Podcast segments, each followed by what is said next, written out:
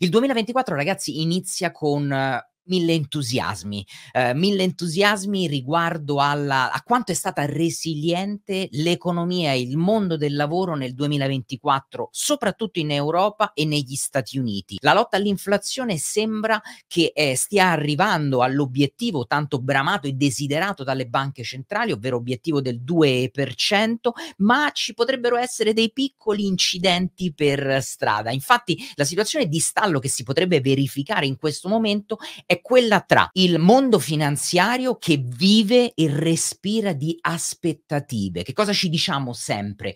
Che la finanza guarda in avanti, la finanza ha la necessità per poter generare dei profitti e quando parlo della finanza intendo tutti quanti i eh, rappresentanti e tutti quelli che eh, fanno parte del mondo finanziario, da noi eh, semplici trader e semplici investitori, i cosiddetti retail trader, ma ai grandi istituzionali istituzionali e ai grandi hedge fund. Bene, e quindi la finanza guarda in avanti per poter cercare di generare dei profitti e guardando in avanti cerca di intuire e capire che cosa potrebbe succedere, in modo tale che eh, i posizionamenti che decide oggi in termini di eh, settori, aziende, aziende tematiche, eh, possano portare a del a cosiddetto a generare alfa, si dice in gergo tecnico, cioè generare dei profitti. Che cosa si aspettano gli investitori? Beh, gli investitori si aspettano innanzitutto che uh, non ci sia una recessione, quindi il soft landing, no? il sogno erotico della banca,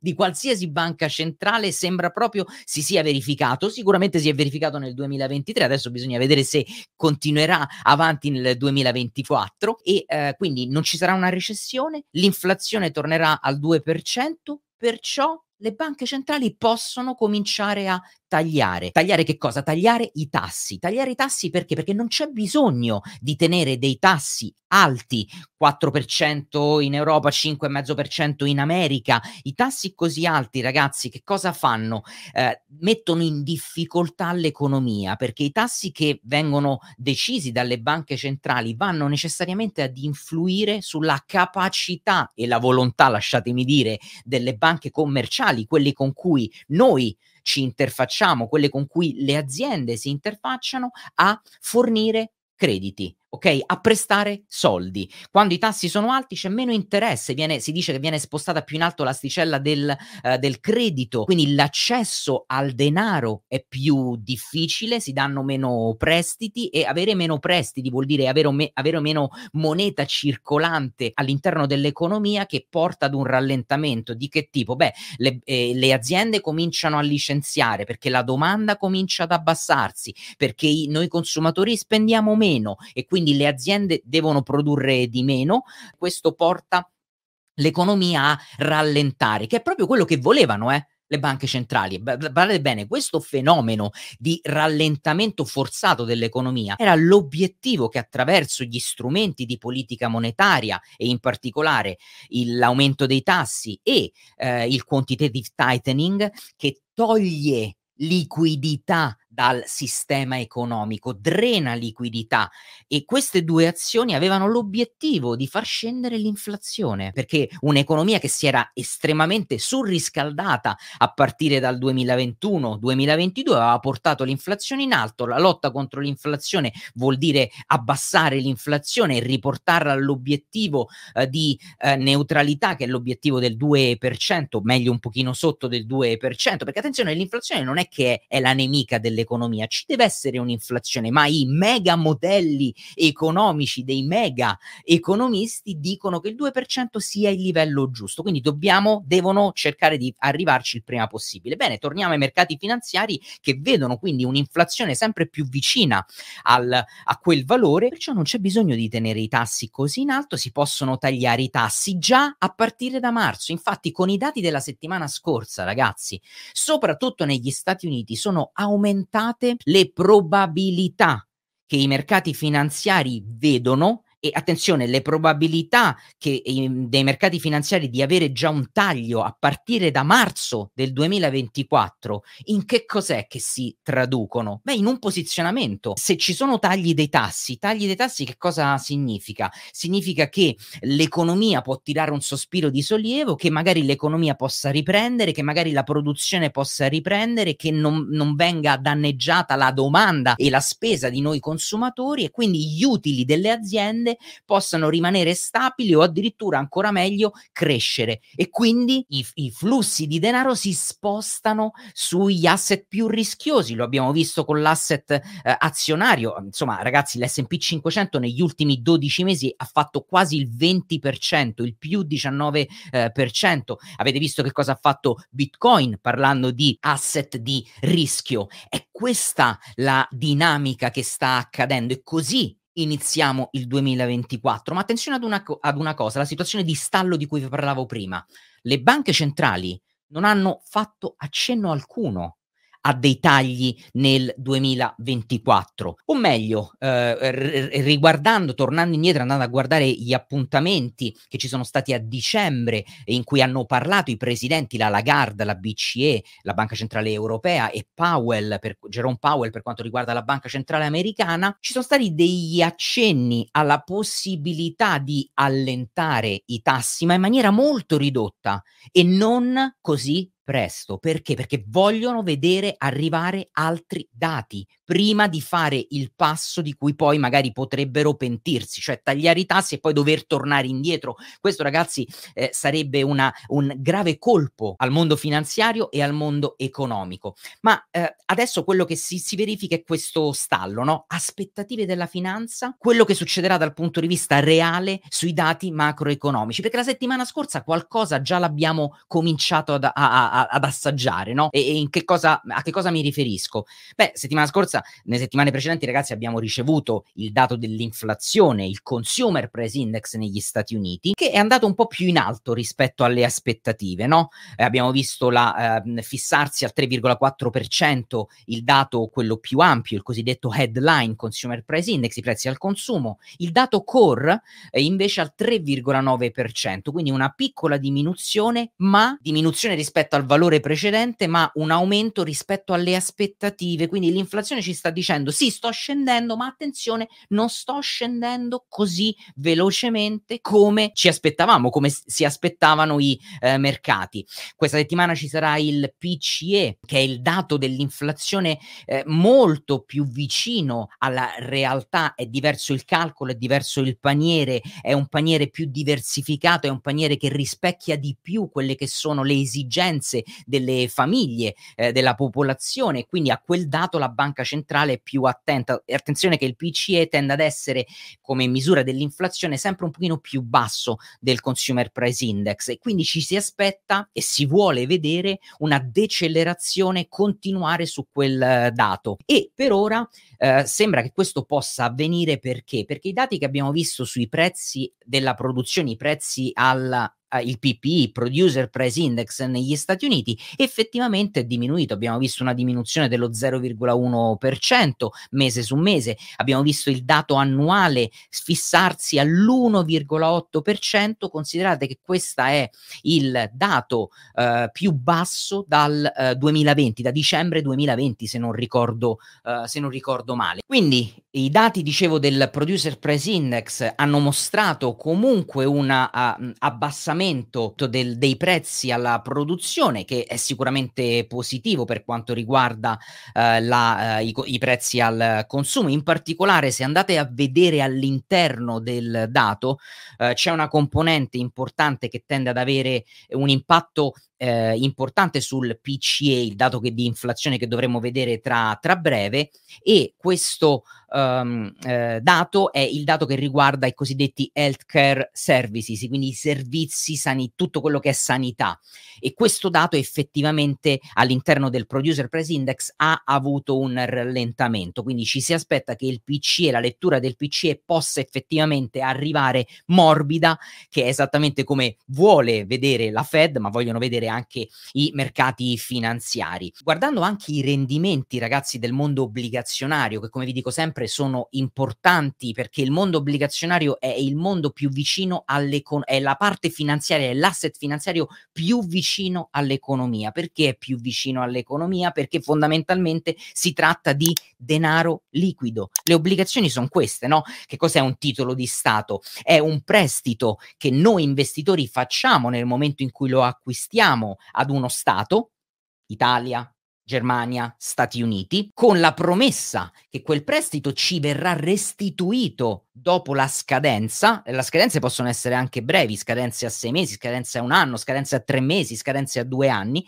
Ci verrà restituita quella somma e ci verrà pagato una percentuale, eh, quindi un eh, rendimento per aver prestato i soldi, altrimenti perché prestiamo i soldi se non per ricevere qualcosa in, in cambio? Ecco perché l'obbligazionario tende a seguire in maniera molto più seria diciamo così, molto più fedele quello che è il, um, eh, quella che è l'economia. E se andiamo a vedere come si stanno comportando i rendimenti, beh, vediamo che effettivamente i rendimenti stanno scendendo, hanno perso 100-110 punti base, eh, che vuol dire più dell'1%. Se guardiamo i due anni americani si sono attestati oggi intorno al 4,1% dai valori superiori al 5% che avevamo poco tempo, solo poco tempo fa.